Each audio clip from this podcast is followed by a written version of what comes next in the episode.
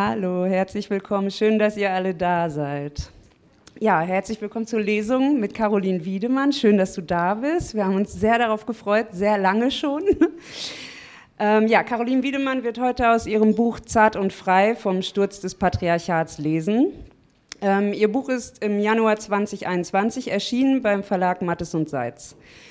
Es ist eine radikale Analyse der Gewalt heutiger patriarchaler Herrschaft, eine Anstiftung zum rebellischen und zärtlichen Miteinander und ein Mutmacher für all jene, die sich seit langem mit sexistischen Geschlechter, Geschlechterverhältnissen auseinandersetzen, sie bekämpfen und ihnen im Alltag doch so oft nicht entkommen.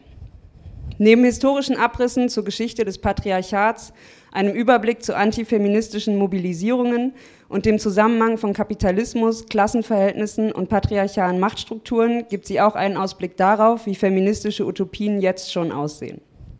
Und vor allem, wie diese Überlegungen sich in praktische Konsequenzen in unseren Beziehungen und in unserem Alltag widerspiegeln.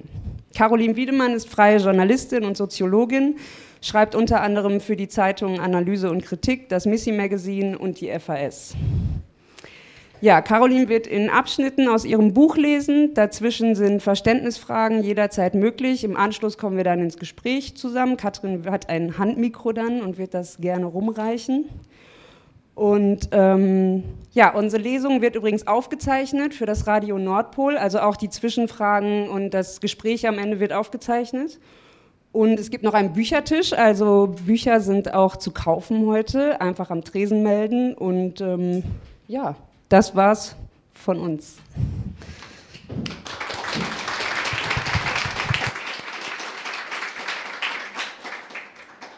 Ja, von meiner Seite aus äh, vielen Dank für die Einladung. Ähm, vielen Dank euch allen, die ihr gekommen seid. Ich freue mich sehr, dass äh, das auf so großes Interesse stößt hier in Bochum.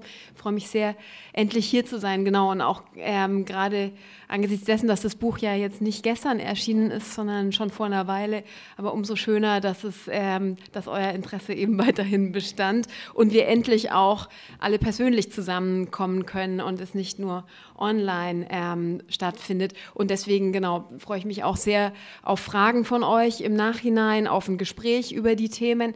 Wie äh, Heike gerade gesagt hat, werde ich am Anfang jetzt erstmal aus ein paar Teilen vorlesen und dazwischen fasse ich ein paar Teile, die ich nicht vorlese, zusammen, sodass ihr einen Überblick habt. Und äh, ja, sonst kann man ja auch noch weiteres danach nachlesen. Es geht mit der Einleitung los. 2000, ich muss mal kurz gucken, wie habe ich es vorher gehabt? Ja, ich glaube so, dass es gut geht zum Lesen. Wer, äh, falls irgendwie der Ton bis hinten nicht gut hörbar ist oder so, gebt ihr Zeichen. 2016 beschloss der Bundestag die Reform des Sexualstrafrechts und gab dem Grundsatz Nein heißt Nein damit Gesetzesstatus. 2018 folgte die Einführung der dritten Option, die Möglichkeit des Geschlechtseintrags divers. 2019 entschied der Spiegel, seine Ressortleitungen künftig jeweils mit mindestens einer Frau zu besetzen und die Redaktion der Süddeutschen Zeitung diskutierte, in Artikeln nicht mehr nur das generische Maskulinum zu verwenden. Die Jugendformate der beiden Medienhäuser Jetzt und Bento gingen zum Gender-Sternchen über, um auch alle nicht-binären Menschen zu berücksichtigen. 2020 übernahmen die Fernsehstars Joko und Klaas die inklusive geschlechterneutrale Ausdrucksweise zur Primetime auf Pro7. Unter dem Hashtag Frauenzählen bewiesen Feministinnen, wie sexistisch der Literaturbetrieb ist, während neue Läden eröffneten, die nur Bücher von Frauen und Queers verkaufen. Der Wiener Musiker Marvi Phoenix, der in der Öffentlichkeit zunächst als Frau gegolten hatte, gab bekannt, kein Pronomen mehr für sich zu verwenden, bevor er schließlich das Männliche wählte. Die Vogue porträtierte ihn daraufhin als einen der wichtigsten Popstars unserer Zeit. Die Rapper von der Antilopen-Gang kritisierten erneut mackeriges Verhalten und die Künstlerin Janelle Monae, die sich als pansexuell bezeichnet, also keine Geschlechter begehrt, sondern Menschen an sich, nutzte ihren Auftritt bei der Eröffnung der Oscarverleihung 2020, um die Machtverhältnisse der Branche von innen heraus anzuprangern. Sie rief ins Mikrofon, wir feiern alle Frauen, die phänomenale Filme gemacht haben. Und weiter, It's time to come alive. Das ist der Aufbruch, jubelten die Fans im Internet. Das Ende der sexistischen Verhältnisse im Film und in der echten Welt ist nah. Aber da sind wir noch nicht, weder in Hollywood noch andernorts, allen queerfeministischen Errungenschaften zum Trotz. Der Widerstand des Patriarchats gegen seine Überwindung ist groß. Während in Los Angeles die Oscars verliehen wurden, erklärte sich in Polen gerade eine weitere Gemeinde zur LGBTIQ-freien Zone und verkündete, keine Menschen zu dulden, die sich nicht als heterosexuelle Cis-Frauen oder Männer definieren, wie Gott sie vermeintlich erschuf. In Berlin bespuckten zwei Jugendliche eine 51-jährige Transfrau, besprühten sie mit Pfefferspray und drohten ihr die Haare anzuzünden. Allein in einem Monat wurden in der Hauptstadt fünf weitere transfeindliche Gewalttaten gemeldet. 2019 war dort laut Angaben des Anti-Gewalt-Projekts Maneo die Zahl von Übergriffen, die sich gegen die sexuelle Orientierung oder die geschlechtliche Identität von Menschen richteten, um fast 50 Prozent höher als im Vorjahr. Martin Zellner, Chefstratege der rechtsextremen identitären Bewegung in Österreich, erklärte, der Feminismus bringe übel, weil er Frauen gegen ihre Natur vom Herd trenne. Und Björn Höcke, der nach der Wahl in Thüringen triumphierte, forderte erneut, dass Männer endlich wieder mannhaft sein sollten, freilich nur diejenigen, die bei der Geburt als solche galten. Am 8. März 2020 wurde erstmals in der Geschichte der Bundesrepublik eine Demonstration zum Weltfrauentag, die feministische Demonstration in Aachen, von Nazis angegriffen. Und ein knappes halbes Jahr später, am 5. September, zerrissen sogenannte QuerdenkerInnen in Wien auf der großen Bühne einer Kundgebung gegen Corona-Schutzmaßnahmen eine Regenbogenflagge, das Symbol der LGBTIQ-Bewegung, und riefen, ihr seid nicht Teil unserer Gesellschaft. Am Umgang mit der Frage nach Geschlechtern, nach Identitäten, nach Begehrens- und Beziehungsformen zeigt sich, wie frei unsere Gesellschaft tatsächlich ist und wie gerecht wir sind. An diesen Fragen entscheidet sich, wohin wir steuern. Oft jedoch wird genau das Gegenteil behauptet. Die postmoderne Gender-Theorie und queere Aktionen seien irrelevante, elitäre Unterfangen, die unsere Gesellschaften nur spalten und uns auf Abwege bringen würden. Der Feminismus sei über das Ziel hinausgeschossen, als er zum Queerfeminismus wurde, heißt es dann. Ich will in diesem Buch zeigen, wie falsch diese Aussage ist. Dass etwa die Einführung einer dritten Option Teil einer Entwicklung ist, die alle freier machen kann und dass es populistisch ist und den Rechten in die Hände spielt, sich gegen diese Entwicklung auszusprechen und den vermeintlichen Genderwahn zu kritisieren, wie es der Papst tut, wie es auch liberale Journalistinnen betreiben, etwa die Zeitautoren Harald Martenstein, der sich von Feministinnen diskriminiert fühlt, und Jens Jessen, der die MeToo-Bewegung mit dem Gulag verglich. Und wie es auch Sigmar Gabriel machte, als er befand, die SPD habe sich zu lange mit homosexuellen und anderen Minderheitenfragen befasst, statt mit dem deutschen Arbeiter, also also Klassenpolitik und Queerfeminismus gegeneinander ausspielte, statt den Menschen klarzumachen, dass sie gemeinsam um Teilhabe und gegen alle Formen der Ausbeutung kämpfen müssten. Im Antifeminismus dieser Aussagen zeigt sich das Aufbegehren eines patriarchalen Systems und seiner Hauptfigur, des weißen heterosexuellen Cis-Mannes, dessen Ordnungen zunehmend bröckeln. Zum Glück und zum Gewinn aller. Aller. Das müsse man den Menschen vermitteln, sagte die Kulturwissenschaftlerin Karin Harasser 2017, die deutschsprachige Ikone des Cyborg-Feminismus. Sie und ihre KollegInnen, die postmodernen TheoretikerInnen, so Harasser, hätten vergessen, die Menschen jenseits der Gender Studies mitzunehmen, als sie begannen von Cyborgs, von der Überwindung der Geschlechterbinarität und einer anderen Welt zu schwärmen. Das sei einer der Gründe dafür, dass die Menschen dann Trump und die AfD wählten. Sie folgte damit gerade nicht dem Anti-Gender-Argument von Sigmar Gabriel, man habe sich zu sehr mit queeren Toiletten befasst und dabei die Arbeiterklasse aus den Augen verloren. Nein, Harasser meinte, dass sie, die progressiven Intellektuellen, es versäumt hätten, allgemein verständlich zu machen, warum alle von den Gender Studies profitieren verständlich zu machen, dass alle Menschen gewinnen würden, wenn sie queerer werden, wenn sie die vermeintlich natürliche Unterteilung in zwei Geschlechter mit zugeschriebenen Eigenschaften immer weiter hinterfragen, wenn das Cyborg-Manifest weniger Utopie wäre, wenn Gender, Race und Class keine Geltung mehr hätten, wenn Grenzziehungen verschwemmen und Herrschaftsverhältnisse verschwenden, wenn die Menschen sich weniger über Gene und Geld miteinander verbunden fühlen würden. Wenn sie stattdessen Familien jenseits von Vater, Mutter, Kind bilden würden, Wahlverwandtschaften, neue Formen der Solidarität jenseits alter Identitäten, wenn sie sich freier und zarter zugleich aufeinander bezögen, wenn sie freier und zärtlicher zugleich miteinander und beieinander schliefen.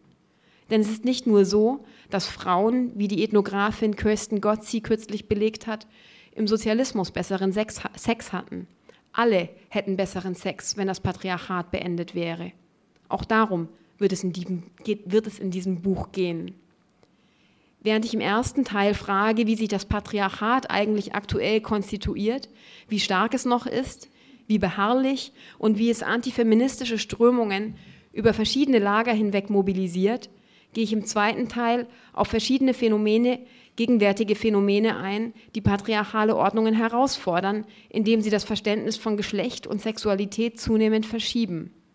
Phänomene, die eine Befreiung aus der bürgerlichen Kleinfamilie, aus der Keimzelle der Nation bedeuten und damit andere, neue Formen der solidarischen Verbindung erschaffen. In Kursen zu kritischen Auseinandersetzungen mit Männlichkeit lernen Typen, Männlichkeitsanforderungen zu unterlaufen. Sie lernen etwa leiser zu reden und gleichzeitig ihre Bedürfnisse besser zu artikulieren. In polyamoren Beziehungskonstellationen versuchen Menschen, die Verquickung von romantischer Liebe und Besitzansprüchen zu überwinden, die überhaupt erst durch die kapitalistische, sexistische Arbeitsteilung entstehen konnte. Beim Co-Parenting kümmern sich Freundinnenkreise gemeinsam um Kinder, egal ob sie die biologischen Eltern sind, und bewahren damit Alleinerziehende vor der Prekarität und Paare vor dem Gender Trouble. Ich will zeigen, dass sich jene neuen Umgangs- und Lebensformen, die von KritikerInnen oft als elitär oder als neoliberal abgetan werden, nicht nur aus einer queerfeministischen Perspektive als subversiv deuten lassen. Zeigen, dass sie eine emanzipatorische Perspektive für alle bergen. Und zwar auch deshalb, weil sie die Herrschaftsverhältnisse, welche die Menschen unterjochen, im Allgemeinen herausfordern. Das patriarchale Geschlechterverhältnis ist mit der Entwicklung kapitalistischer Ausbeutung innerhalb der gegenwärtigen nationalstaatlichen Ordnung zutiefst verbunden. Angesichts dieser Verknüpfung klärt sich, inwiefern jene antipatriarchalen Phänomene das Potenzial haben, die bürgerliche Gesellschaft und ihren Ausbeutungsapparat im Gesamten zu erschüttern. Alexandra Kollontai sagte, ohne Sozialismus keine Befreiung der Frau, ohne Befreiung der Frau kein Sozialismus. Und so lässt sich noch immer hoffen, dass wir, wenn es keinen Kapitalismus, keinen Nationalstaat und kein Patriarchat mehr gibt, zart und solidarisch miteinander sein können, geborgen und frei. So viel aus der Einleitung. Ähm, hier gleich vielleicht passend zum ähm, Thema der feministischen Aktionswochen dieser etwas utopische Ausblick. Wenn es jetzt dazu keine konkreten Verständnisnachfragen gibt, würde ich ähm, eben weitermachen, ein bisschen zusammenfassen, was so kommt. Und dann lese ich nämlich erst wieder aus dem ähm, großen zweiten Teil des Buches, wo es dann eben weiter in den Ausblick hineingeht, also wo es um die neuen äh, ja, emanzipatorischen Phänomene geht, um neue queerfeministische Kämpfe. Hm, ich trinke kurz. Und bitte gebt auch Zeichen, falls ich zu schnell lese und so. Ähm, es geht jetzt im Buch, also der Teil, der jetzt als erstes kommt, ist der zum Patriarchat. Was heißt das eigentlich? Was wurde unter Patriarchat in den verschiedenen feministischen Strömungen, die es gab, verstanden? Der Begriff des Patriarchats ist natürlich eben vor allem von Feministinnen, von feministischer Kritik verwendet worden und hat auch verschiedene Bedeutungen so durchlaufen, beziehungsweise wurde eben in den wird in der neueren feministischen Bewegung, um die es auch in diesem Buch ja stark geht, auch erstmals so umfassender und intersektional gedacht und verwendet.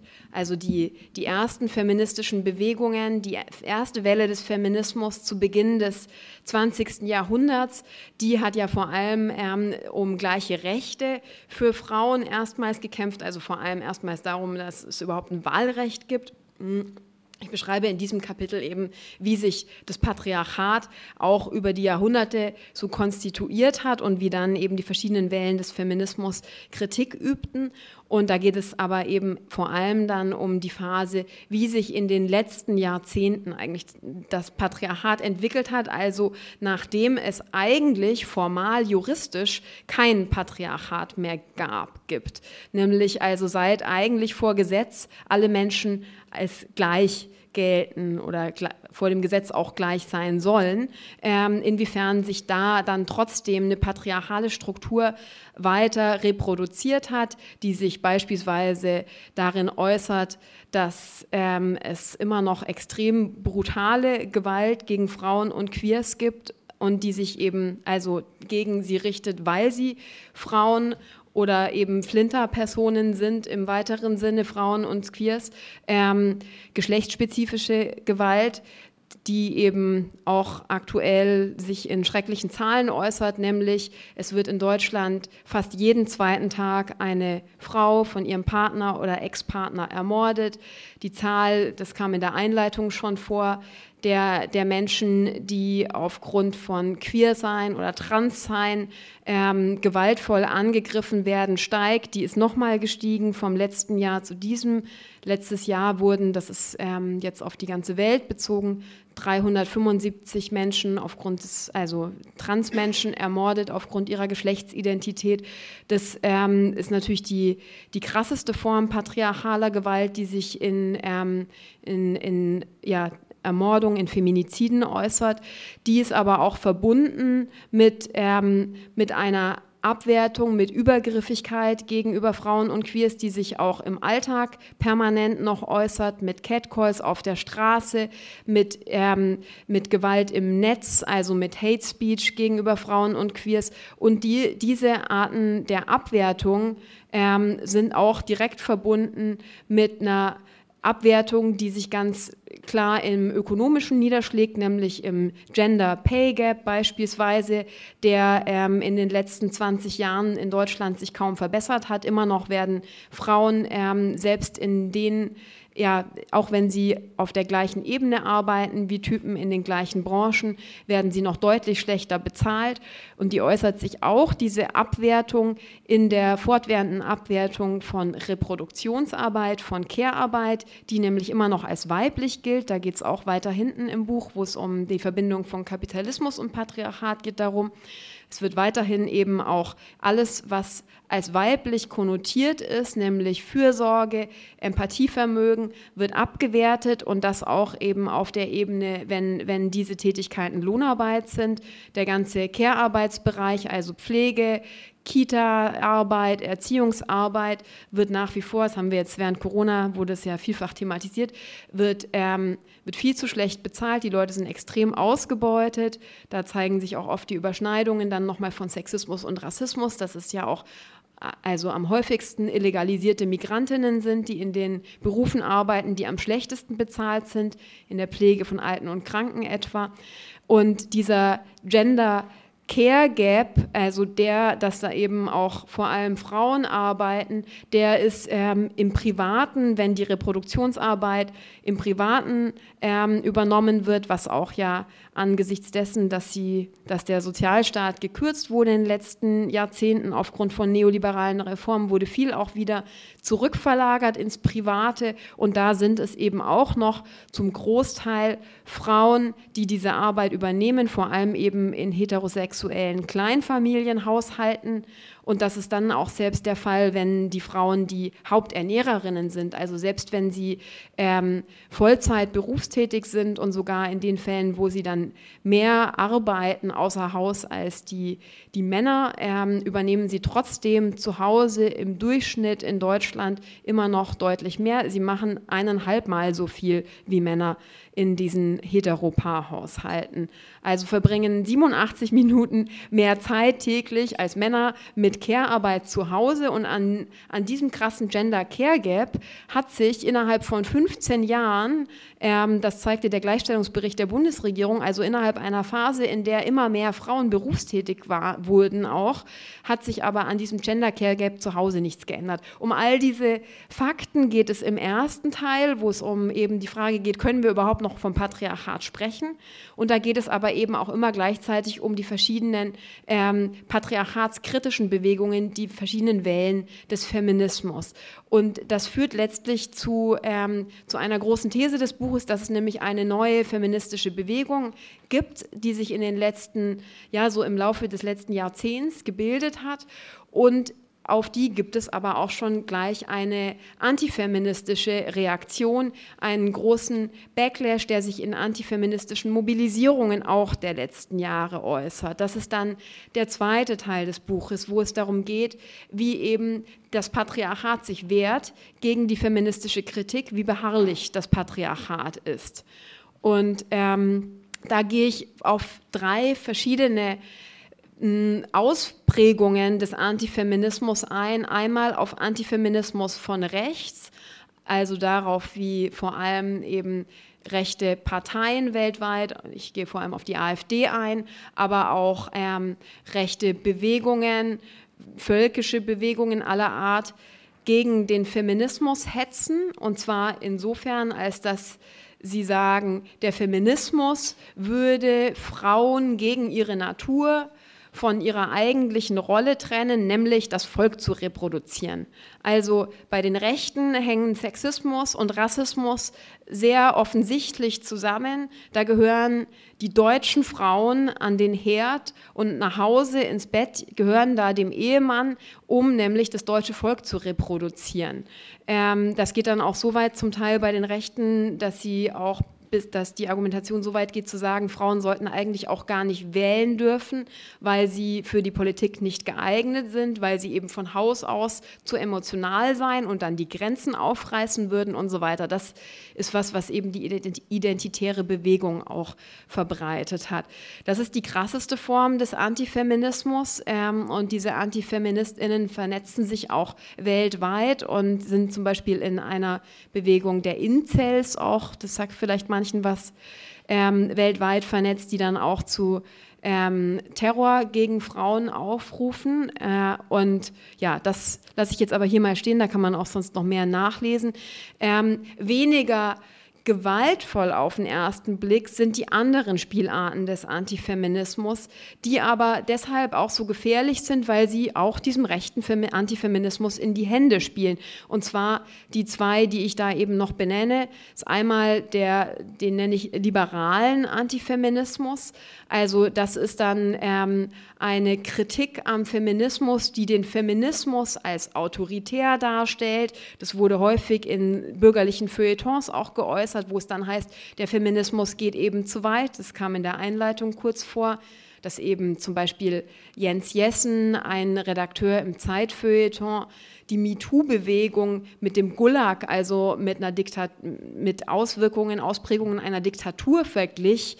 Das ist aber auch beispielsweise zu sehen gewesen, als ähm, Klaus Kleber, den vielleicht einige hier kennen, dieser Fernsehmoderator, ähm, als der Maria Furtwängler interviewte. Furtwängler hatte eine Studie gemacht dazu, wie, ähm, wie sehr Frauen überhaupt in welchen Rollen Frauen und nicht-binäre Personen im deutschen Fernsehen eigentlich vorkommen. Und sie stellte diese Studie vor und, äh, und Kleber fragte sie total konfrontativ und aggressiv, ob sie denn nun vorhabe, das Publikum umzuerziehen mit so einer Studie. Also da wird dann gleich suggeriert, Feminismus ist ein großes Projekt der Umerziehung, eben der, letztlich der, ja, des Autoritären. Da wird genau das verdreht und die Freiheit, die bislang für eben einzelne Cis-Männer bestanden hat, die Freiheit, nämlich auch den Sekretärinnen auf den Hintern zu tätscheln, wird als Freiheit verteidigt, statt zu sehen, dass es eigentlich ein sehr partikulares Interesse ist, das da verteidigt wird. Das ist so der, der liberale Antifeminismus und der linke Antifeminismus, wie ich in dem Buch nenne, der ist eigentlich gar nicht mehr wirklich links. Ähm, das ist das Projekt eher von so Sarah Wagenknecht und so, das habt ihr vielleicht ja auch mitgekriegt, also wo dann versucht wird, Klassenkampf und Identitätspolitik, sogenannte Identitätspolitik gegeneinander auszuspielen, was in der Einleitung auch mit Sigmar Gabriel als Beispiel vorkam wo es dann eben heißt, ähm, Linke hätten sich zu lang mit so Fragen nach Identitäten befasst, statt mit den wirklich linken Fragen, nämlich mit dem Klassenkampf. Und das ist in meinen Augen falsch, weil damit ein falscher Gegensatz aufgemacht wird und nicht gezeigt wird, wie sehr Sexismus und Rassismus mit dem Kapitalismus auch zusammenhängen und in ihrer Funktionsweise dem Kapitalismus auch dienen und weil auch gleichzeitig wieder ein antisexistischer Kampf, weil der wiederum von einzelnen oftmals Typen dann als nicht besonders wichtig erachtet wird, weil es so heißt, das ist doch nur ein Nebenwiderspruch im Kapitalismus, das löst sich ja quasi von alleine auf, wenn wir den Kapitalismus beseitigen. Aber auch da würde ich sagen, nein, Sexismus hat auch eine eigene Funktionsweise, die nicht immer nur direkt für der Ausbeutung dient, also nicht immer nur direkt ökonomisch der Ausbeutung dient, sondern bei der es auch darum geht, dass auch innerhalb von zwischenmenschlichen Beziehungen sich ein Mann einer Frau gegenüber überlegen fühlen kann und dass es ein legitimer Kampf ist, dagegen anzukämpfen. Das versuche ich in diesem Buch auch zu zeigen und das zeige ich letztlich dann auch da oder diese Zusammenhänge zwischen Kapitalismus, Patriarchat und Nationalstaat zeige ich im mittleren Teil, ähm, wo es um wie nenne ich so die Entstehung der bürgerlichen Gesellschaft geht und die Frage, wie hat sich überhaupt so ein binäres Denken von Geschlecht etablieren können, das eben immer wieder sagt, Menschen seien von Natur aus aufgeteilt in zwei Gruppen, die unterschiedliche, die zwei unterschiedliche Wesen haben. Und diese Aufteilung eben dient dazu, diese eine Gruppe immer klein zu halten und abzuwerten. Das ist eben die Gruppe, wie ich vorher gesagt habe, der zugeschrieben wird, sie sei von Haus aus weniger rational, sie sei nicht für die Politik gemacht, sie sei nicht für Arbeit außer Haus gemacht, sondern sie sei genau für die Arbeit zu Hause gemacht. Das sei ihr quasi von Natur in die Wiege gelegt. Und das ist diese patriarchale Ordnung, die einer kapitalistischen Wirtschaftsweise dient, denn so wird die Arbeitskraft des Mannes, der die Lohnarbeit verrichten soll, zu Hause kostengünstig reproduziert. Und diese binäre Logik dient ja eben auch einem völkischen Denken, in dem eben immer wieder sich ein vermeintlich homogenes Volk reproduzieren soll, darüber, dass die Frau als Geburtsmaschine dient, als Objekt, die letztlich ihrem Mann und aber auch quasi einer ganzen Nation zu, zur Verfügung zu stehen hat. Das ist ähm, so ein historischer Abschnitt auch vor allem, wo es so darum geht, wie hat sich so eine Ordnung entwickelt und wie, warum wirkt die so sehr fort, auch wenn wir doch eigentlich qua Gesetz mittlerweile alle gleichgestellt sind. Das ist ähm, der, genau, eher, sag ich mal so, der ganze kritische Teil, wo es um die, die Herrschaftsverhältnisse geht. Und dann, jetzt komme ich ähm, zum ja, Teil, der eher ins, ähm, in die gute Zukunft blickt, der auf die Kämpfe blickt, die sich ähm, in den letzten Jahren eben herausgebildet haben. Und da lese ich jetzt auch wieder vor. Und das macht dann vielleicht auch ein bisschen Hoffnung nach diesen, ja, irgendwie so Einblicken in die, die Bitterkeit der Verhältnisse. Also das ist ähm, das Kapitel 4 heißt Beziehungen befreien und das ist 4.1 queer-feministische Bewegungen. Das Patriarchat ist ein Richter, der uns verurteilt von Geburt und unsere Strafe ist die Gewalt, die du nicht siehst. Das Patriarchat ist ein Richter, der uns verurteilt von Geburt und unsere Strafe ist die Gewalt, die man überall sieht. Es ist der Femizid, die Straffreiheit für meinen Mörder, das Verschwinden, die Vergewaltigung. Und es war nicht meine Schuld, ganz egal, wo ich war und was ich trug. Und es war nicht meine Schuld, ganz egal, wo ich war und was ich trug. Und es war nicht meine Schuld, ganz egal, wo ich war und was ich trug. Der Vergewaltiger warst du. Der Vergewaltiger bist du. Die Polizei und auch die Richter. Es ist der Staat und die Minister. Tausende Frauen und Queers skandieren diese Sätze. Die Beats aus den Boxen unterstreichen jede Silbe. Im Takt stampfen die Demonstrierenden auf, rechts, links, dann recken sie die Fäuste Richtung Himmel, schlagen in die Luft. Der Staat ist ein Macho, der uns vergewaltigt. Der Staat ist ein Macho, der uns vergewaltigt. Und sie rufen weiter. Der Vergewaltiger warst du. Der Vergewaltiger bist du. Und bei jedem Du richten sie ihre ausgestreckten Arme nach vorn. Sie zeigen auf die patriarchalen Institutionen, auf die Patriarchen, auf die Patriarchen. Sie tragen schwarze Augenbinden, kurze Röcke in Knallfarben und Leopardenmuster zu bauchfreien Topf, Tops oder aber Daunenmäntel und Bomberjacken, je nachdem, auf welcher Erdhälfte sie sich befinden. Sie tragen Hotpants, Leggings, haben dicke und dünne Beine und Bäuche, die Haare kurz und lang, rasiert und bunt gefärbt, Piercings, Tätowierungen. Tausende Frauen und Queers kommen im Dezember 2019 in Buenos Aires, Jerusalem, Istanbul, Berlin und in Santiago zusammen, in Madrid, Paris und Rom, um ihre Fäuste im Takt in die Luft zu recken. Zu um Violador en tu camino, ein Vergewaltiger auf deinem Weg. Zu jener Inszenierung, die das Künstlerinnenkollektiv Las Teses aus der chilenischen Hafenstadt Valparaíso am Tag des Kampfes gegen sexistische Gewalt aufführte und aus der innerhalb von ein paar Tagen ein weltweiter Protestsong wurde.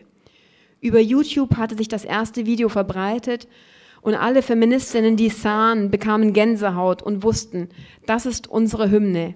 Das ist die globale Hymne der MeToo-Bewegung, schrieben sie ins Internet und in den Independent, in Le Monde und in El País. Der Text wurde in alle möglichen Sprachen übersetzt, auch in Gebärdensprache. Die KämpferInnen schwärmten aus, diese lyrische und visuelle Antithese zur allseits verbreiteten patriarchalen Annahme aufzuführen, die Antithese zur Annahme, dass es eben schon auch an einer Frau liege, wenn sie vergewaltigt oder umge umgebracht wird. Sie schwärmten aus, um ihre Wut herauszubrüllen.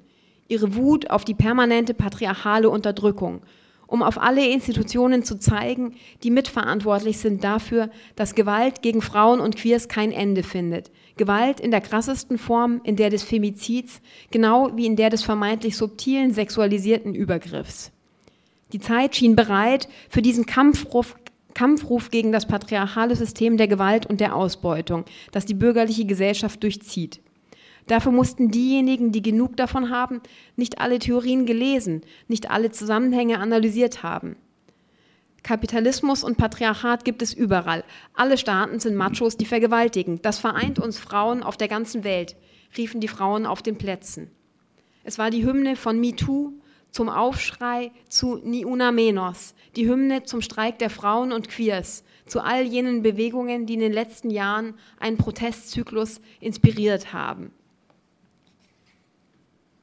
im Zusammenspiel von diesen verschiedenen Bewegungen von Aufschrei, MeToo, Ni Una Menos, dem internationalen feministischen Streik und in der Verbreitung der Performance von Las Theses zeigt sich eine neue antipatriarchale Massenmobilisierung. 8. März ist jeden Tag, lautet von nun an das Motto. Frauen und queere Menschen, jene, die sich nicht in die binäre Matrix pressen lassen, kämpfen gemeinsam gegen die patriarchalen Unterdrückungsformen auf dem Women's March in Washington, beim Streik in Barcelona und auf der Demo zur Abschaffung des Paragraphen 219a in Berlin heißt es Smash Patriarchy. Und in diesem neuen Umgang ist der Begriff des Patriarchats von seinem monolithischen, homogenisierenden Charakter befreit und für eine Deutung geöffnet, die den Zusammenhang mit Klassenverhältnissen, mit kapitalistischen und rassistischen Ausbeutungsverhältnissen sowie mit heteronormativer Herrschaft im Sinn hat. Die neue internationale feministische Bewegung ist antirassistisch, antiimperialistisch, antiheterosexistisch und antineoliberal. Auf einmal hieß es im Streikaufruf von Nancy Fraser, Angela Davis und anderen AutorInnen im Guardian im Januar 2018. Weil Gewalt gegen Frauen nicht zu trennen sei von der Gewalt des Marktes, von Schulden, kapitalistischen Eigentumsverhältnissen und vom Staat von der Gewalt diskriminierender Politik gegen Lesben, Trans- und queere Frauen, von der Gewalt staatlicher Kriminalisierung von Migrationsbewegungen, von der Gewalt der massenhaften Einsperrung und der institutionellen Gewalt gegen Frauen durch Abtreibungsverbote und fehlenden Zugang zu kostenloser Gesundheitsversorgung sowie kostenloser Abtreibung. So schafft es diese Initiative, die sich in MeToo, Ni Una Menos, in der Performance von Las Theses und im Streik der Frauen und Queers ausdrückt, alte Spaltungen zwischen queer und Radikalfeministinnen, zwischen Feministinnen of Color und denen, die nicht selbst von Rassismus betroffen sind, in diesem Kampf zu überwinden Unterschiede anzuerkennen, zu berücksichtigen und trotzdem die gemeinsame Erfahrung der patriarchalen Unterdrückung hervorzuheben, indem es heißt, wir sind alle ausgebeutet durch das Patriarchat, unterschiedlich stark, doch wir sind alle betroffen von patriarchaler Gewalt. Entweder weil wir als Frauen, egal ob mit oder ohne Vagina, abgewertet werden oder weil wir gar nicht in die binäre Matrix passen. Und da geht es weiter über die neue queerfeministische Bewegung und danach geht es um die neue kritische Auseinandersetzung mit Männlichkeit. Und ähm, wenn es, ja, genau, vielleicht, falls es jetzt Zwischenfragen gibt, nehme ich die auch gerne an, sonst lese ich aber auch weiter ähm, zum Begehren nach Sex ohne Sexismus. Also es geht in diesem Befreiungsteil eben erst um die neuen, diese neue feministische, queerfeministische, transnationale Mobilisierung. Dann geht es um eine neue, ähm, um ein Entstehen neuen kritischen Auseinandersetzung mit Männlichkeit, also auch um die Tatsache, dass immer mehr Cis-Typen auch sich kritisch mit ihrer Position und ihren Privilegien auseinandersetzen und sich profeministisch auch organisieren und solidarisch da habe ich auch Kritik daran und diskutiere das, aber insgesamt genau sehe ich das auch als eine, eine gute Entwicklung. Und ähm, dann geht es in, in 4.3, also in dem, in dem dritten Teil von diesem Befreiungskapitel, um Begehren nach Sex ohne Sexismus. Daraus lese ich jetzt noch vor. Und danach geht es um, äh, um die Frage, wie können wir eigentlich ja, lieben jenseits des Patriarchats in diesem Teil zu Kapitalismus und Patriarchat, diesem historischen, zeige ich nämlich auch auf, wie so dieses Ideal der romantischen Zweierbeziehung, der hetero-Zweierbeziehung, wie sehr das auch patriarchal geprägt ist und eigentlich auch eben dem kapitalistischen System ganz gut dient. Und deswegen geht es dann auch um die Frage, wie kann man eigentlich vielleicht jenseits von so einer romantischen hetero-Zweierbeziehung also auch in einer gewissen Weise antipatriarchal Liebesbeziehungen führen. Und von da weg geht es dann zum Kapitel über eben Familienformen, Kinderkriegen jenseits der kleinen Familie. Was gibt es da für neue solidarische Verbindungen? Das ähm, lese ich jetzt nicht vor, aber genau, das sind so die Kapitel, die hier auch noch kommen. Ich würde eigentlich jetzt, wenn es keine Nachfragen gibt, zum, äh, weil es irgendwie weil ich, den, weil ich diesen Teil so gerne mag, ähm, wo ich selber nämlich am Anfang hier des Kapitels bei so einem Workshop war, den ich total toll fand und deswegen will ich daraus jetzt kurz was vorlesen. Okay, das mache ich jetzt, kommt keine Nachfrage. Ähm, ich will endlich das Patriarchat aus meinem Sexleben kriegen, sagt die Frau mit den kurzen blonden Haaren in der Vorstellungsrunde. Sie ruft es beinahe heraus und andere johlen zustimmend. Ungefähr 30 Menschen sitzen in einem Kreis auf dem Boden, auf Kissen, Teppichen und Decken. Der Raum ist hell und warm, an einer Wand erstreckt sich ein Regal, gefüllt mit Büchern bis zur Decke, daneben öffnet sich der Blick zum Hof, zum Himmel. Die Abendsonne gleitet durch die grünen Blätter der Baumwipfel, durch die Scheibe nach innen bis zum Podest, das unter dem Fenster steht. Auf dem Peitschen liegen Seile, Handschuhe, Gleitgel und Dildos. Bin beim Tender and Feral Lab. Melissa Toften hat zu diesem erotischen Laboratorium eingeladen. Dazu eingeladen, alle wilden und zarten Dinge zu erkunden, frei vom cis-männlichen Blick. Die nächste Person in der Vorstellungsrunde nennt ihren Namen und das Pronomen, das sie für sich verwendet. Die meisten wollen als Frauen adressiert werden. Ein paar Menschen als nicht-binär, wie auch Toften selbst, und ein Transmann ist auch dabei. Alle tragen, was ihnen lieb ist. Sie sollten so erscheinen, wie sie sich sexy fühlen, hatte es geheißen. Ob in Jogginghose, Bikini, Seidenkaftan, Schmuck oder ihrer bloßen Haut. Einige sagen, dass sie die Neugier hergetrieben habe. Viele wünschen sich, sexuell freier zu werden, eigene Bedürfnisse besser zu erkennen und zu artikulieren, an ihre Grenzen zu gehen, sie zu spüren und anderen gegenüber zu wahren. Andere freuen sich darauf, zu spielen, wild zu sein in diesem geschützten Raum. Solche Räume, solche Veranstaltungen braucht es in dieser Welt. In einer Welt, in der junge Frauen viel zu häufig sagen, guter Sex sei für sie, wenn sie dabei dem Typen gefallen und selbst keine Schmerzen haben. Das gaben fast alle der 100 Mädchen und Frauen zwischen 15 und 20 an, die Peggy Ornstein für ihr Buch Girls, Sex Girls and Sex befragt hat. Das ist eine Soziologin in den USA, um die geht es auch an anderen Stellen im Buch. Angeblich ereignete sich in den 70er Jahren eine sexuelle Revolution. Aber das war keine Befreiung, für die meisten jedenfalls nicht. Wie schon im ersten Kapitel geschrieben, hatte die zweite Frauenbewegung zwar eine weitreichende Durchsetzung gleicher Rechte und formal gleicher Chancen für Männer und Frauen erreicht, doch das Bild der Frau als Objekt, das dem Mann gefallen soll, blieb bestehen. Es setzte sich sogar noch weiter fest. Angesichts der Erfolge der Frauenbewegung war das allgemeine Credo, Gleichberechtigung sei nun schon erreicht und wer weiterkämpfen wollte, galt vielen als nervige Emanze. Seit dem Zusammentreffen von Neoliberalismus und Postfeminismus in den 80er Jahren hieß es dann, Frauen hätten doch die Wahl und seien wohl gern auch ein bisschen Sexobjekt. Und wenn sie sich schließlich immer wieder selbst dazu machen ließen, sei das sogar ein Zeichen ihrer Emanzipation. Mit der vermeintlichen Befreiung der Sexualität entwickelte sich so eine Form der Sexualisierung des weiblichen Körpers, die weitere Formen der Ungleichheit produzierte. Ähnliche Schlüsse zieht auch Sandra Konrad in ihrem Buch Das beherrschte Geschlecht, warum sie will, was er will. Die Sexualisierung ihrer Körper werde gerade jungen Frauen heute als Gipfel der Emanzipation verkauft. Die Psychotherapeutin führte für ihre Studie, die 2017 erschien, Interviews mit 70, heter mit 70 heterosexuellen Frauen zwischen 18 und 45 Jahren über ihre sexuellen Erfahrungen mit Männern, ihre sexuelle Identität und die eigene sexuelle Wahrnehmung. Besonders diejenigen unter 30 bestätigten, was sich auch bei Peggy Ornstein nachlesen lässt. Die jungen Frauen beschreiben sich zwar meist als sexuell selbstbestimmt, doch erzählen sie gleichzeitig, dass sie sich den Wünschen der Männer anpassen, auch entgegen eigenem Unbehagen, zumindest beim Gelegenheitssex. Sie gehen über ihre Grenzen, kennen sie oft gar nicht, kennen vor allem die eigenen Bedürfnisse nicht. Sexy zu wirken sei ihnen wichtiger als lustvoll zu sein, so Konrad.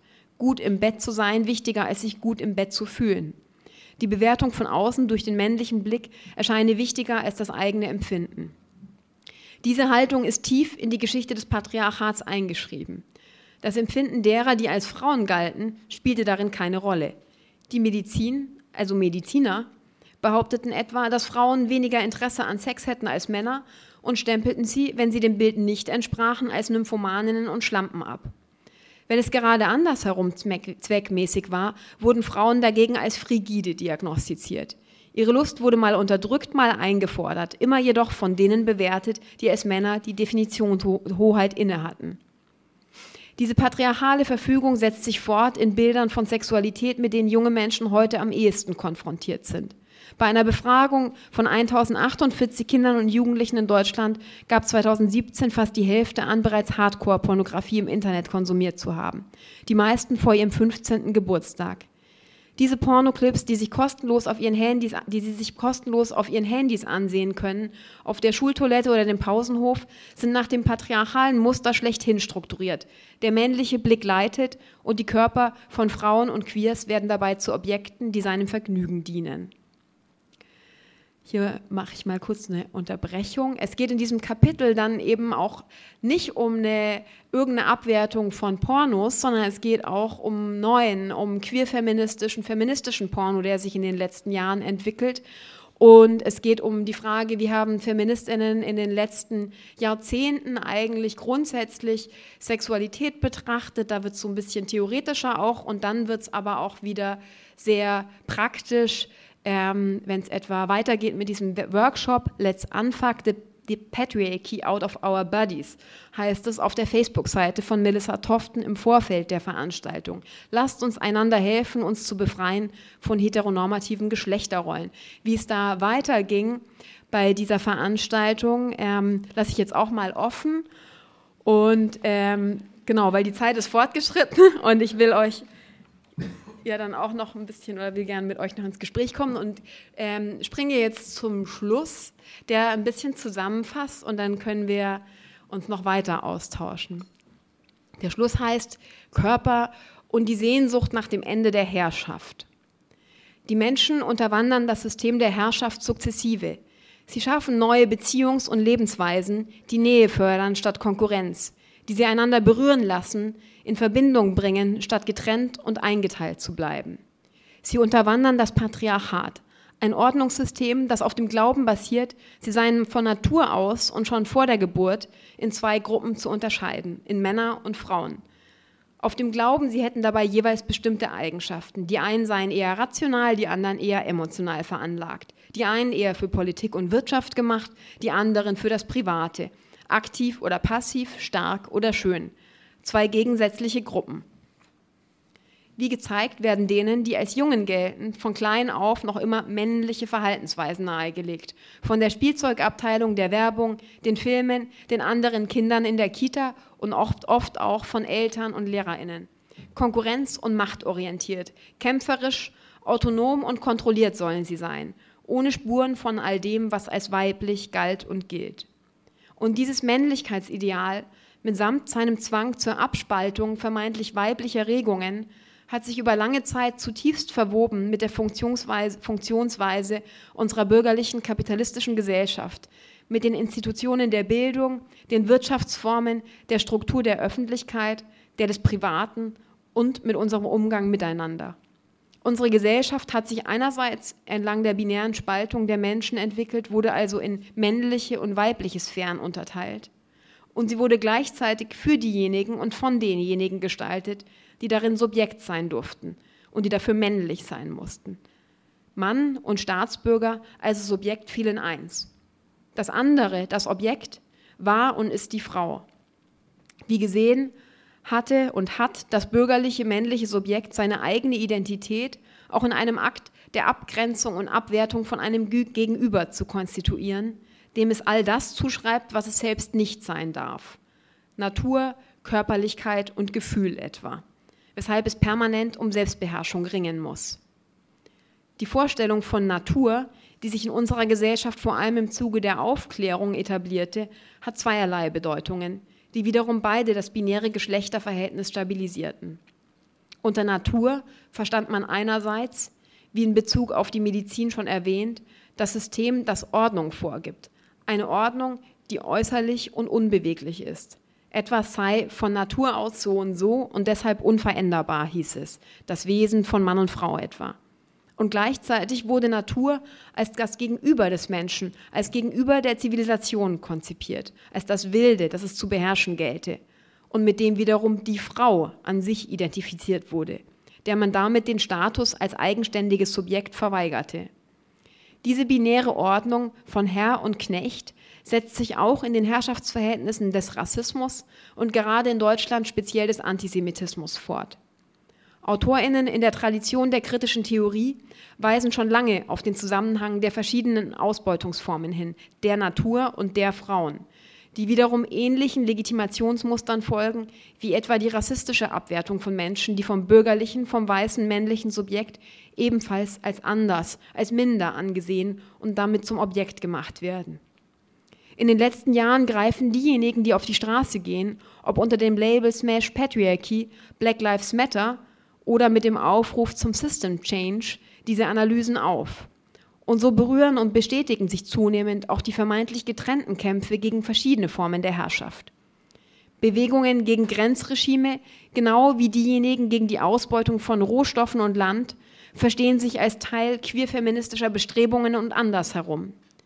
Sie wollen das Prinzip der Herrschaft überwinden, die Aufteilung der Menschen in Männer und Frauen, schwarz und weiß, in vermeintlich natürliche Identitäten, in Gruppen, die angeblich von Natur aus auf bestimmte Weise geordnet wären.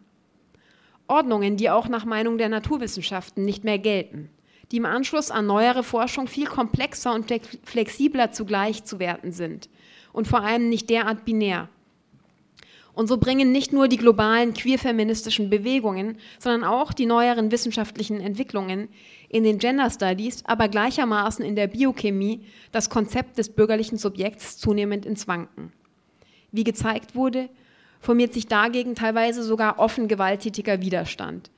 Im Antifeminismus, das heißt im, vor allem im Antigenderismus, das heißt in dem Versuch, alte Sexismen und Rassismen zu bewahren, Phantombesitz zu bewahren, wie Eva von Redeker schreibt. Den Anspruch zu verteidigen auf eine Ordnung, für deren Ungerechtigkeiten man vermeintlich nichts konnte. den Anspruch auf die Verfügung über verdinglichte andere, über Frauen und ihre Körper etwa, zur Fortpflanzung der Nation und zur eigenen Befriedigung. Das bürgerliche, dieses freie Subjekt hatte das Recht, etwas zu besitzen, Rechte, Land, eine Frau. Sie genauso beherrschen und kontrollieren zu dürfen, wie es sich selbst beherrschen und kontrollieren muss.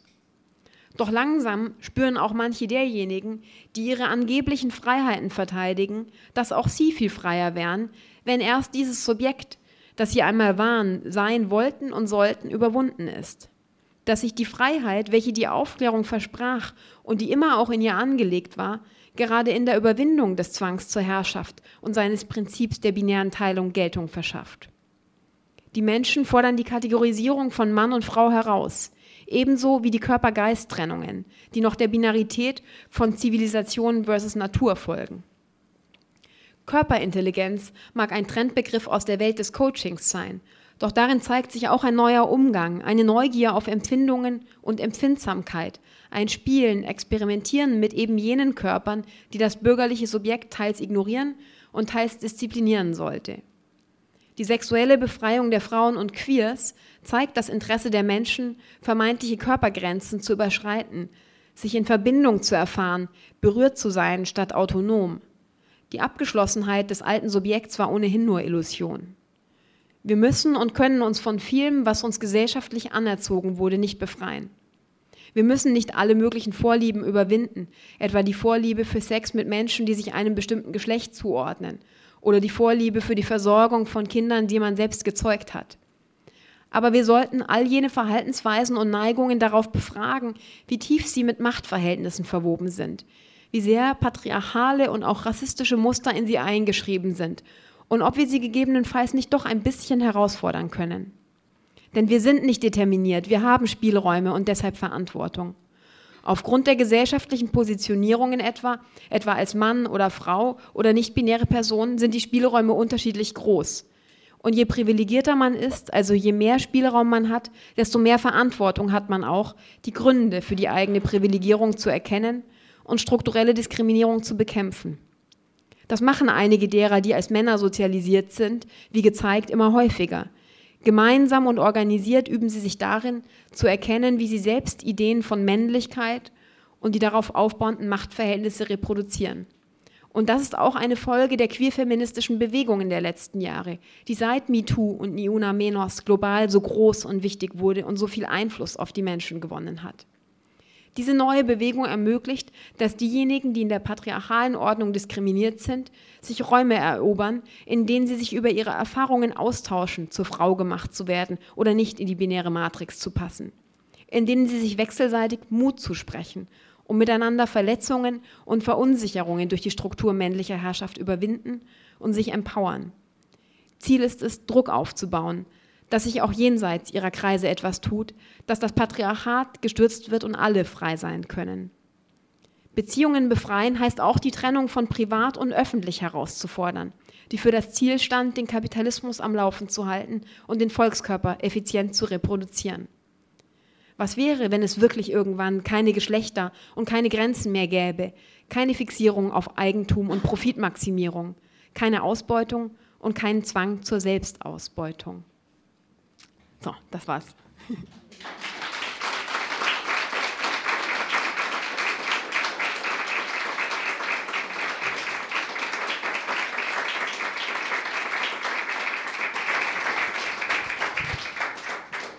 Vielen Dank, Caroline. Äh, die Stimme, die ihr hört, die kommt von mir hinter der Bar. Äh, wir sind äh, kurzer Shoutout und gute Besserung an alle, die gerade mit Roni in Quarantäne sind. Ähm, wir sind ein bisschen äh, multimäßig hier unterwegs. Also ähm, genau. Vielen, vielen Dank für, deine, ähm, für deinen Text, für deine Stimme, fürs ähm, Präsentieren und äh, das ähm, ich habe leider natürlich vercheckt, irgendwie so desinfektionsmäßig hier so ein ähm, Frischhaltefolien-Dings oder sowas drüber zu machen. Das heißt, wenn ihr etwas sagen wollt oder eine Frage habt, ähm, dann wäre es total super, wenn ihr eure Maske, ich habe es relativ hoch gepegelt, wie ihr seht, wenn ihr eure Maske aufmacht, wenn ihr ins Mikrofon sprecht. Und ich gehe jetzt mal hier äh, performativ Einmal mit Text-Bildschere quasi um die Ecke. Und äh, ja, ich, äh, also ich habe mir auch ein paar Sachen aufgeschrieben, aber äh, vielleicht brennt euch ja etwas unter den Nägeln, liegt auf eurer Zunge. Dann ähm, ja, schießt gerne los. Ihr könnt euch einfach melden und ich komme dann mit dem Mikrofon zu euch.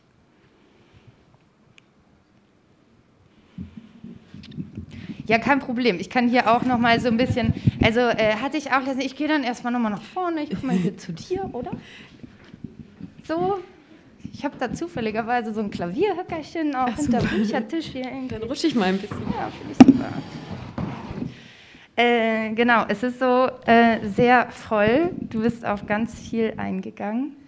Und äh, um mal so, so ein Gesprächseinstiegsangebot oder so zu machen, ähm, äh, einer der Punkte, also ich meine, der Titel ist ja einfach schon, der ballert so schön. Also zart und frei ist so äh, vom Sturz des Patriarchats, ist es so catchy und es zeigt auch nochmal, dass etwas ähm, im Patriarchat oder dadurch, dass es diesen Untertitel vom Sturz des Patriarchats hat, äh, da liegt ja drin, dass es nämlich gerade überhaupt nicht zart und frei ist.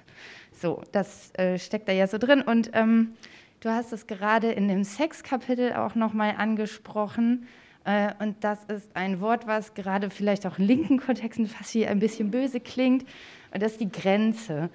Also ähm, da denkt man viel an hier so Grenzen auf und da bin ich komplett d'accord. Aber ähm, dass Freiheit eben nicht Grenzenlosigkeit bedeutet, sondern dass Freiheit eher vielleicht auch was damit zu tun hat, wie man so eine eigene Grenze oder so wahrnimmt und da überhaupt erstmal in so einen Modus kommt. Und ich meine, das war jetzt in dem Sexkapitel, aber ähm, vielleicht hast du so, das sind ja super viele Steps, also gerade auch so beim eigenen Körper oder so irgendwie zu merken, ja, okay, mag ich das eigentlich irgendwie wirklich oder habe ich das irgendwie so erlernt? Äh, hast du da vielleicht so ein, aus einem anderen Kapitel oder so, ähm, so ein, so, ein, so ein Moment, also ich lerne ja total gerne, wie man eigentlich so eine Grenze irgendwie wahrnimmt oder wo, wo man sich so denkt, okay, meine Freiheit hat eigentlich was damit zu tun, dass ich eine Grenze setze oder die Grenze von einer anderen Person respektiere. Nee, eigentlich, eigentlich nicht. Also ich habe dich eigentlich nicht gemutet. Die Technikerin ist ja zufällig hier auf der Bühne. Na, guck mal. Ist Akku leer oder was? Ja, kann auch sein. Jetzt müsste das wieder gehen. Hallo? Ja. ähm, ja, äh, finde ich ähm, total interessant, das auch eben auf die anderen Kapitel anzuwenden, also auf diese Befreiungskapitel. Ich meine, oder Grenze insgesamt vielleicht mal kurz zu thematisieren, was ähm, das Patriarchat funktioniert ja eigentlich äh, total über eben Begrenzung über Grenzziehungen. Menschen werden eingeteilt in verschiedene Gruppen, denen werden ähm, bestimmte Eigenschaften zugeschrieben, die äh, dann eben auch den Raum, in dem sie sich bewegen können und die Entfaltung natürlich extrem begrenzen. Und das ist ja tatsächlich auch, also auch wenn ähm, Cis-Typen viel mehr Privilegien genießen und in der patriarchalen Hierarchie ganz oben kommen, äh, ist es aber ja trotzdem so, dass auch die begrenzt sind in dieser Ordnung. Also dass auch ähm, der Sturz des Patriarchats oder die, die sukzessive ähm, Überwindung patriarchaler Strukturen und patriarchaler Ordnungen auch ähm, befreiend für Männer ist. Ähm, das finde ich auch immer ganz wichtig, das noch mitzusagen, dass die, der, die Begrenzung, eben die Rahmung, die das Patriarchat vornimmt, ähm, zwar Typen viele Privilegien verschafft, aber doch auch am Ende ähm, auch viel Zwang natürlich damit einhergeht. Ähm, die, die Grenzen, die es ähm, wahrzunehmen gilt und die es ähm, die quasi in der Freiheit, äh, wenn man das jetzt mal, oder wenn wir von so dieser Frage nach den feministischen Utopien nochmal ausgehen, welche Grenzen ähm, sollten denn dann gelten? Äh, ich denke, da ist vielleicht mh, hm, das Relevante, das ist dann ja was, was auch vor allem in, in einem Gespräch, in, in dem, im Kontakt miteinander auch thematisierbar wird. Was ist, ähm, womit geht es mir gut, womit geht es mir nicht gut? Das ist das Relevante, eine Umgangsweise auch zu, zu üben miteinander, in der wir uns vielleicht selber jeweils auch erst besser kennenlernen und auch zu jedem Zeitpunkt, ob das jetzt ähm, bei einer sexuellen Interaktion ist oder aber auch es gibt ja auch Grenzüberschreitungen in Gesprächen, wo plötzlich ähm, eine Person eine Ausdrucksweise einer anderen als gewaltvoll wahrnimmt und als grenzüberschreitend. Ähm, und und das, das ist ja eben oft auch überhaupt nicht intendiert, aber das passiert eben. Grenzüberschreitungen passieren. Und das wird auch, in, denke ich, äh, sich in einer, ähm, weiß ich nicht, ob vielleicht in einer Gesellschaft, die äh, dann eben schon kommunistisch und feministisch und antirassistisch ist, ob es dann da immer noch die ganze Zeit passiert. Aber also auf jeden Fall wird es noch lange dauern, bis wir, vermutlich ist eine Kommunikation, die nicht grenzüberschreitend immer wieder ist, auch vielleicht gar nicht möglich, aber das ist ja auch nicht so schlimm, sondern es geht eben um die Frage, wie geht man damit um, wenn Grenzüberschreitungen stattfinden, wenn Verletzungen stattfinden, wie sehr lässt sich das auch eben besprechen. Und das nächste, woran ich denken musste, ist, wenn es ähm, um die Frage geht, wie können wir Beziehungen antipatriarchal organisieren. Ähm, da gibt es auch in manchen linken Szenen ja dann auch eine wirklich auch schon fast wieder, und darum geht es auch in dem Buch, äh, fast wieder ein Zwang dazu, bloß nicht in einer Paarbeziehung zu leben, bloß nicht, ähm, also das ist vielleicht eher in, in wirklich kleinen Nischen, bloß nicht ähm, eine Kleinfamilie zu gründen.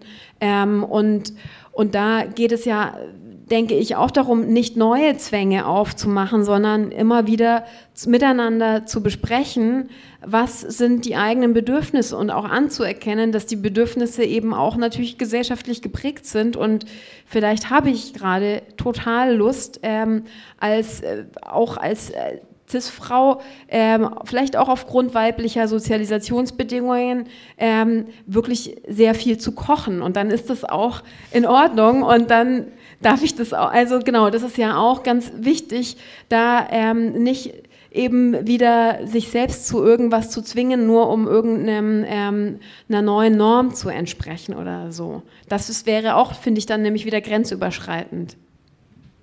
Vielen Dank, ja, das ist ein super wichtiger Punkt. Ich fand es richtig gut, dass du auch gerade das nochmal so ähm, stark gemacht hast, so Grenzüberschreitungen passieren. Und ich glaube, das ist irgendwie, ähm, und wie wir aber damit umgehen, da können alle Beteiligten in so einer Situation dann eben auch eine, ähm, sind, sind, man ist zusammen in der Situation sozusagen. Und ich finde es auch gerade in linken und auch in queeren Kontexten oder so, wo es manchmal fast so wie ein, ähm, ja, wo es dann doch irgendwie fast manchmal so, oder man sich schnell so spießig oder bürgerlich fühlt oder sowas. Also dass das dann selber halt wieder ähm, äh, in einen Zwang oder eine Herrschaft von einem Idealen eng machen und das total schwierig macht, eigentlich eigenes, eigenes Wünschen, Wollen und Bedürfnisse, ähm, halt diese Grenze oder so, das für sich selber auch erstmal klar zu kriegen. Ne? Also dass ich das irgendwie selber für mich realisieren kann, dass ich dann irgendwie in der Situation darüber sprechen kann. Das sind ja ziemlich viele Baby-Steps so auf dem Weg, aber die äh, liegen in allen Beziehungen so drin. Ja, und genau das so zu lernen, das ist ja auch was, was eben in, in einer auch kapitalistisch organisierten und dann eben auch kapitalistisch-patriarchal organisierten Welt, wo wir nicht äh, irgendwie von klein auf auf besonders viel Sensibilität und Körperwahrnehmung ähm, zu, dazu erzogen werden, sondern eher oft im Gegenteil. Also das ist ja was, was vor allem eben für die, die als Jungen gelten, dann der Fall ist, nämlich beißt die Zähne zusammen, schluck's runter. Ja. Da geht's ja eigentlich auch, da wird schon eben in der männlichen Sozialisation ist die Grenzüberschreitung, nämlich die eigenen Grenzen zu überschreiten, Zähne zusammenbeißen, ist quasi ja grenzüberschreitend sich selbst gegenüber die ganze Zeit, ähm, ist darin ja auch schon angelegt. Und das ist auch was, was so viele, auch so Psychoanalytiker dann ja auch zeigen, wie, wie das dann auch diese permanente Gewalt, die man sich selbst zufügt, sich dann auch wieder nach außen äußert, dann eben in der Grenzüberschreitung anderen gegenüber.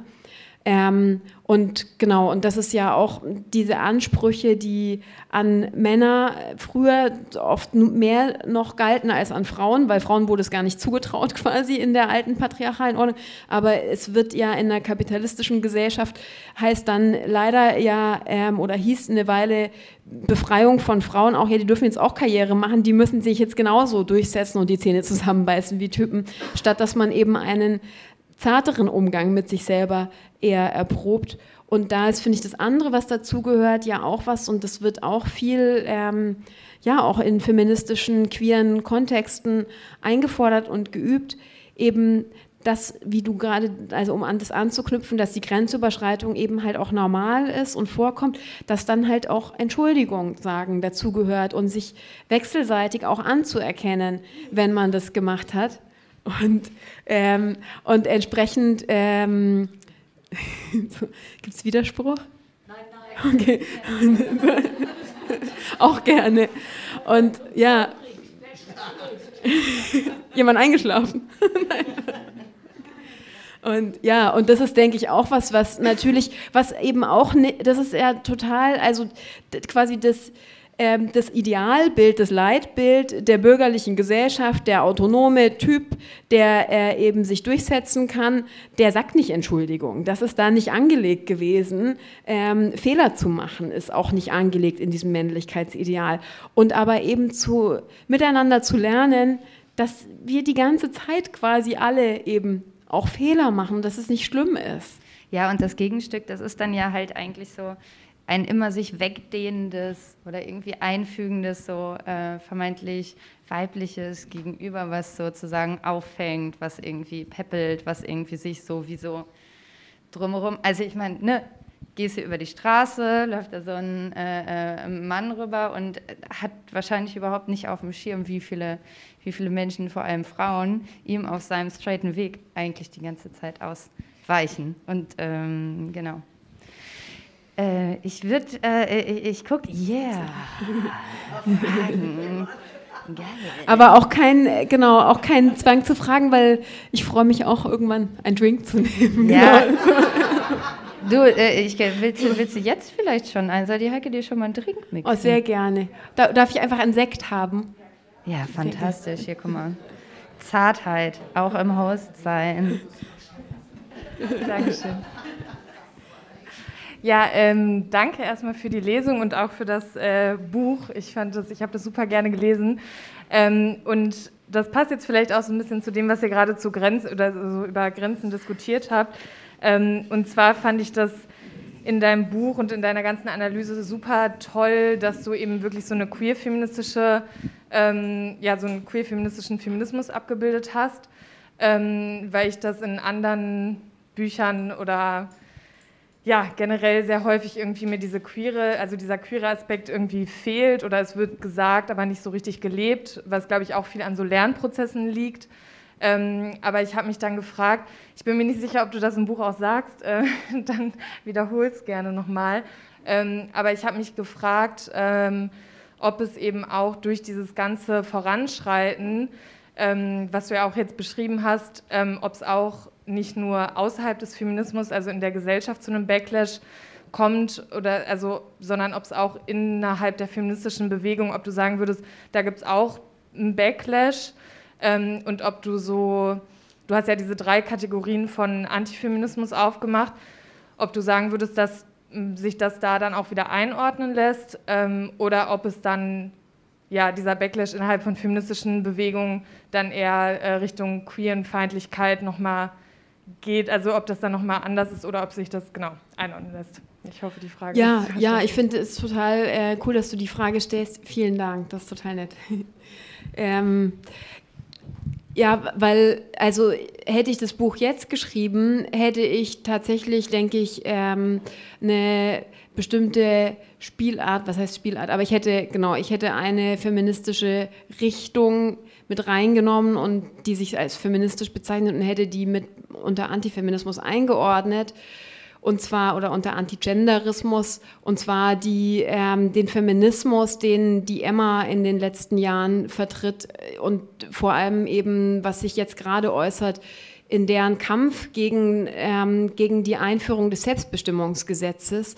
Äh, ihr wisst ja wahrscheinlich, dass die neue Bundesregierung plant, ein Selbstbestimmungsgesetz einzuführen, was, denke ich, eine der überfälligsten Reformen ist. Endlich wird dieses super krass gewaltvolle, diskriminierende transsexuellen Gesetz ähm, abgeschafft dass ähm, Leute ja zu Jahre, also über Jahre lang ähm, so in so eine Begutachtungspflicht genommen hat, bei der super unangenehme Fragen zum Intimleben, zum Umgang mit dem Körper und so weiter gestellt werden mussten, bis eine Person dann ähm, auch juristisch formal als das anerkannt äh, wurde, als das Geschlecht, das sie eben hat. Ähm, und, und das ist krass, wie sehr, äh, also ich hätte damit nicht gerechnet, wie sehr da eben ähm, so das Umfeld von Alice Schwarzer äh, und auch in anderen Ländern ja ist es Rowling, die, die Autorin ähm, der Harry Potter-Romane, äh,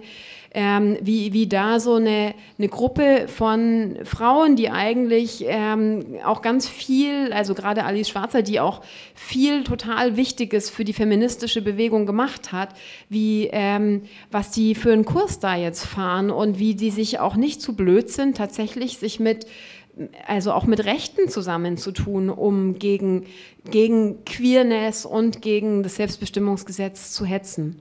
Deswegen würde ich dir da total recht geben. Und da gibt es wie so eine seltsame Angst, dass die Errungenschaften, die die feministische Bewegung für Frauen erkämpft hat, dass die angegriffen werden würden durch den Queerfeminismus, durch, durch eben die Anerkennung von Transmenschen vor dem Gesetz. Und das ist ja, das ist ja total unsinnig, weil, also ich verstehe auch eben nicht der, den Gegensatz, der da immer wieder aufgemacht wird, weil in, also in der Analyse des Queerfeminismus, die ich auch hier präsentiere, ist ja auch die sind die Gründe für die Abwertung, ähm, Erniedrigung, Unterdrückung und Ausbeutung von Frauen ja auch die gleichen, die ja auch wiederum zu Gewalt gegen queere und Transmenschen führen, nämlich diese bin strikt binäre Ordnung, die Frauen zuschreibt, eben bestimmte mindere Eigenschaften zu haben.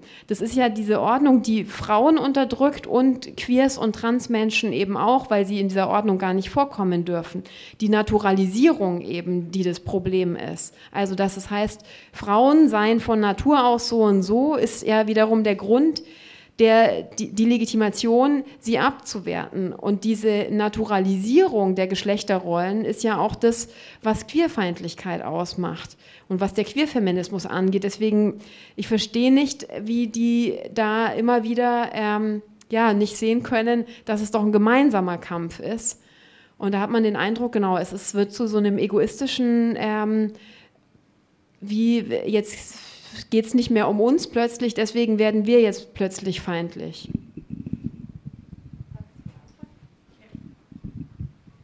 Möchte noch jemand äh, eine Frage stellen? Vielleicht auch hm, Mama. Du musste wieder kommen. Nein, weil ich fand gerade gut, was du gesagt hast, weil das deutet gerade mit dieser Emma-Feminismus-Bewegung und so. Ich bin jetzt ein paar Jahre älter, habe natürlich da in dieser Zeit auch gelebt, in dieser Zeit auch gelebt, als das Ganze hochkam. Und ihr habt vorhin von der Freiheit geredet und du hast das Beispiel angebracht. Ja, es gibt auch Frauen, auch die zähle ich mich dazu, die sind, sind ganz bewusst zu Hause gewesen und haben ganz bewusst zu Hause auch gemacht. Aber das ist auch eine Grenze, die wollte ich für mich dann auch setzen. Und diese Akzeptanz, die hat es in dieser Alice Schwarzer Bewegung nie gegeben. Ich habe da äh, immer mich an die Wand gedrängt gefühlt, dass ich eben so war. Dass ich zu Hause gewesen bin und mich um die Kinder gekümmert habe und was weiß ich nicht was. Und ich kam immer in so eine Rechtfertigungsgeschichte hinein.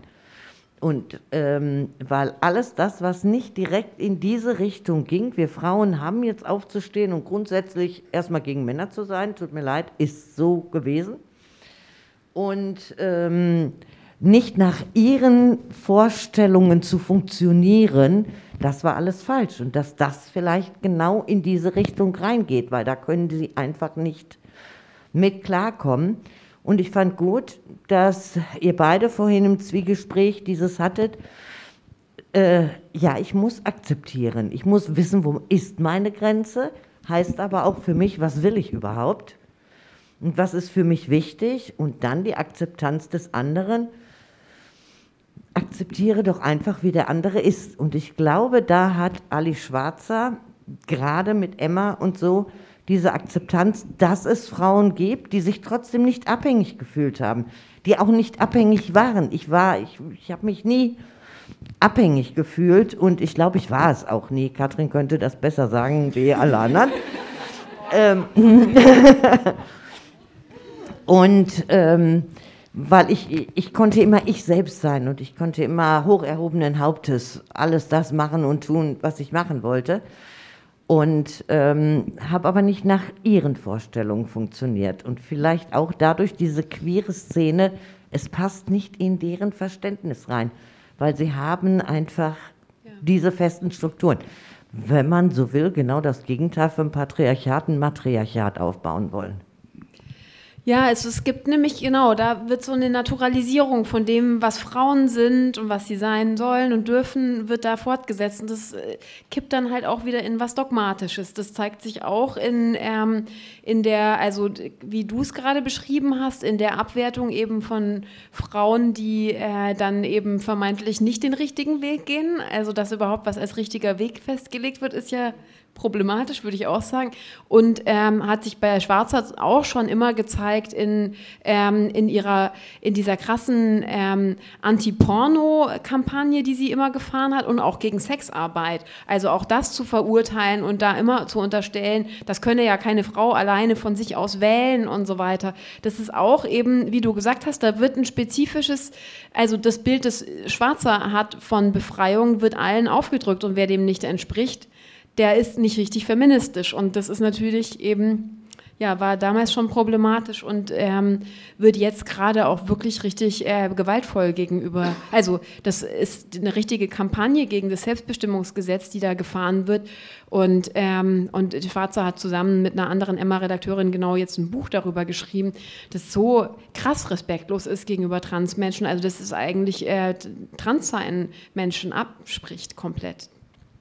Genau, deswegen ist es total wichtig, das auch so zu benennen und ähm, finde ich total gut, dass ihr das jetzt auch gerade so klar macht und, und ich denke, ähm, dass das eben wichtig ist zu sehen, wie, wie sehr das auch anderen antifeministischen Strömungen wiederum in die Hände spielt, auch dieser TERF-Feminismus, also dieser Trans-Exclusionary Radical Feminism.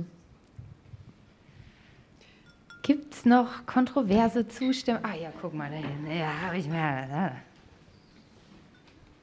Genau, also äh, es wäre voll super, wenn ihr die Maske einmal aufsetzt, weil ich, wie gesagt, keinen. Genau, ich muss erstmal zugeben, ich habe das Buch noch nicht gelesen, aber habe es auf jeden Fall vor und äh, wird auch nochmal zum Buch zurückkommen. Was hat dich dazu inspiriert, das Buch zu schreiben? Also wann war so ein Punkt erreicht, so da muss ich jetzt nochmal irgendwie die Geschichte zusammenfassen, ich muss die Strukturen, die aktuell herrschen, nochmal äh, hervorheben. Also was war so der ausschlaggebende Moment für dich zu sagen, ähm, ich schreibe da jetzt ein ganzes Buch drüber, was ich übrigens klasse finde. Also ja. Danke. Ähm, ja, ich habe mm, ich hab als Journalistin schon ein paar Jahre lang so über ähm, letztlich über zwei äh, der Themen, um diesem Buch geht, geschrieben. Ich habe einerseits über so anti, antifeministische Mobilisierungen eben, als mir das das erste Mal unterkam, als ich mitgekriegt habe, wie sehr in dem Rechtsruck vor ein paar Jahren, also im, ähm, im Erstarken der AfD, auch dann so eine ähm, Retraditionalisierung von Geschlechterrollen gefordert wurde. Das fand ich eben extrem ähm, irgendwie bedrohlich und habe darüber geschrieben als Journalistin. Und dann habe ich auf der anderen Seite gleichzeitig eben über ähm, das, was, was mir so Hoffnung machte oder was ich so auch so bewundert habe und cool fand, wo ich mitgekriegt habe, dass eben immer mehr Leute sich entscheiden, äh, so Co-Parenting zu machen und äh, Kinder jetzt nicht so in der Mutter-Vater-Kind-Familie zu, zu kriegen und zu erziehen. Über, also ich habe über quasi antipatriarchale Lebensformen, Liebesformen als Journalistin geschrieben, weil ich spannend fand und dachte, da steckt so viel irgendwie Potenzial drin und gleichzeitig über diese antifeministischen Sachen und habe dann ähm, habe dann gedacht, eigentlich ich muss noch mal für mich selber besser verstehen, wie kann ich auch also wie hängt es zusammen? Warum findet es beides gleichzeitig gerade so statt? Was sagt es über unsere Gesellschaft aus?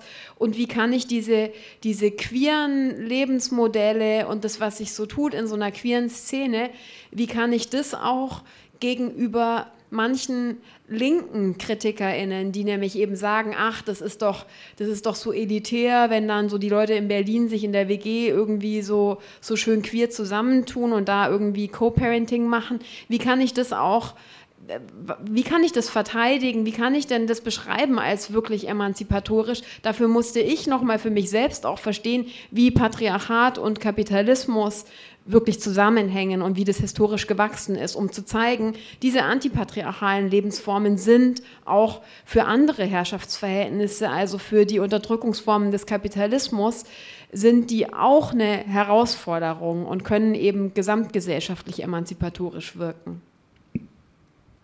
Und das wollte ich, genau, das wollte ich selber mir erschließen und zusammenführen dann und das war dann nett, dass der Verlag daran Interesse hatte. So. Wir haben noch eine Frage, voll gut. Ähm, ja, ich habe ich hab nur eine Verständnisfrage. Ähm, ich glaube, dass das vielen, vielen hier bewusst ist wahrscheinlich und sie damit besser umgehen können als ich. Aber du hast zum Beispiel gerade wieder ähm, auf der einen Seite den Kapitalismus und das Patriarchat zusammengebracht in, ein, in einem Wort. Und auf der anderen Seite hast du oft vom Sozialismus gesprochen. Und klar gehe ich davon aus, dass du nicht den realen Sozialismus der DDR meinst. Ähm, aber ich habe mich einfach die ganze Zeit gefragt, ähm, gibt es da keinen anderen Begriff für? Beziehungsweise ich habe mich gefragt, wie gehe ich mit diesem Begriff Sozialismus um? Weil für mich ist der sehr geprägt. Und ich konnte beim Zuhören, was ich sehr gerne getan habe, ähm, fast nicht akzeptieren, dass du von Sozialismus im Positiven sprichst, weil an den Sozialismus, zumindest an den, den ich ähm, historisch äh, nicht erlebt habe. Ich bin äh, hier aufgewachsen, aber ähm, hätte ich auch ganz, ganz viele Fragen. Deswegen einfach nur eine ja. Begriffsschärfung. Ähm, warum mhm. dann der Begriff positiv ähm, Queerfeminismus mit Sozialismus gleichgesetzt wird, weil das ist einfach meine Frage. Ich glaube, du Ja, nein, vielen Dank. Danke, dass du nachfragst, weil es auch gut ist, das zu klären. Also ich habe tatsächlich selber den Begriff Sozialismus nie verwendet, jetzt auch beim Sprechen nicht. Ich habe den einmal zitiert. Alexandra Kollontai sagt das.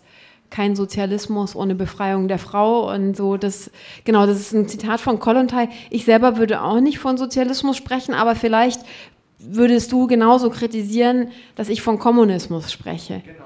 Ja, okay, genau. Ich würde von Kom ich spreche von Kommunismus, aber im marxistischen Sinn. Also ja, also nicht im, nicht in Bezug auf das, was, ähm, was als Kommunismus äh, schon mal quasi versucht wurde zu realisieren, was aber ja nicht äh, einem Kommunismus nach Marx entsprochen hat. Ähm, und auf den Realsozialismus, nein, würde ich mich auch nicht positiv beziehen. So. Und diese, ähm, aber diese Utopie, die, die der Kommunismus aufmacht, eben eine Überwindung von Ausbeutungsverhältnissen, auf denen unsere kapitalistische Wirtschaftsweise basiert und Eigentumsverhältnissen, die, ähm, die denke ich, äh, also das will ich genau gerne befürworten und da stehe ich gern dazu. Okay, das verstehe ich gut. Ich, ich hatte das Gefühl, ähm, Sozialismus ist öfter gefallen und deswegen habe ich mich daran gestoßen.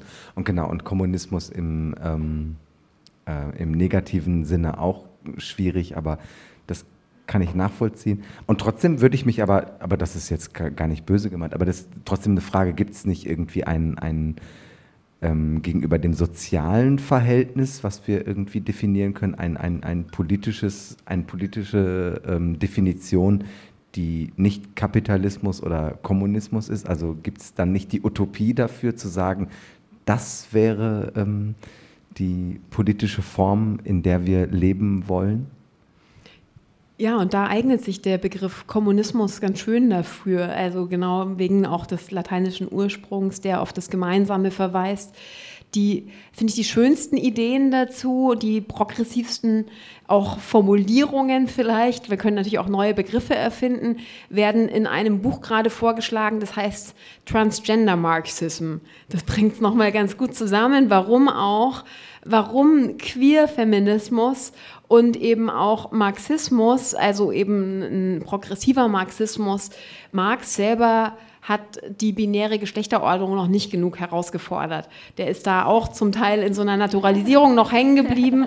Aber ähm, eigentlich ist so bei allen ähm, materialistischen Queer-Feministinnen in den letzten Jahren, also materialistisch insofern, als dass die eben sich angucken, wie sind die Produktionsverhältnisse, warum wird immer noch aufgeteilt in Produktion und Reproduktion. Warum wird es immer noch auch bestimmten, also den vermeintlich zwei natürlichen Geschlechtern zugeschrieben?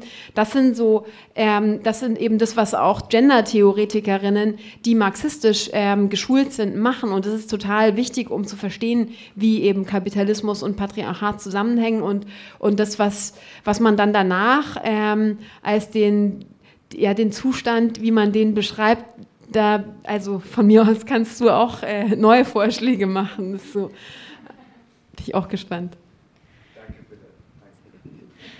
Okay, also äh, falls jetzt gerade in der gesamten Runde nichts mehr krass brennt, würde ich dich sehr gerne dann zum äh, an den Tresen bitten, wo ganz viel Drinks auf dich warten, wenn du das möchtest. Äh, vielen Dank für die äh, Gespräche, vielen Dank für euren Input, für kontroverse Nachfragen, für äh, nochmal reingehen und äh, ja, weiter reden. Ist alles noch nicht fertig. Wir machen weiter mit Stürzen und äh, ja. Ja, vielen Dank. Danke.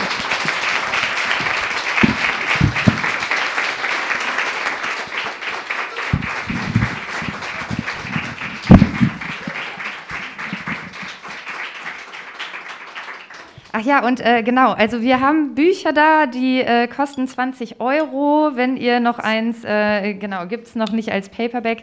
Wenn ihr eins haben wollt, dann könnt ihr damit einfach an den Tresen. Was? Ach ja, feministische Aktionswochen nochmal. Heidewitzka. Also äh, äh, diese Veranstaltung ist Teil, manchmal ist das Offensichtliche so äh, weg, diese Veranstaltung ist Teil der tollen feministischen Aktionswochen hier in Bochum mit pickepacke vollem Programm bis äh, Ende, bis zum 30.04., genau, Ende April. Und äh, wo, wo, liegen die Programme? Ah ja, toll. Hier, ähm, das passt nämlich auch super zum äh, äh, Thema, die ganze Veranstaltung. Zu schön, um nicht wahr zu sein. Feministische Utopien erkämpfen. Äh, schaut euch das Programm nochmal an. Vielen Dank auch an äh, Furore Bochum, die so die Zusammenfügung und die Initiation, die seit so vielen Jahren daran arbeiten, dass so viele unterschiedliche Gruppen, die äh, arbeitsteilig sehr viele unterschiedliche feministische Themen beackern, immer wieder zusammenbringen und äh, ja, es ist äh, toll, Teil davon zu sein. Äh, nehmt euch ein Programm mit und guckt ins Internet und folgt Furore Bochum bei Instagram.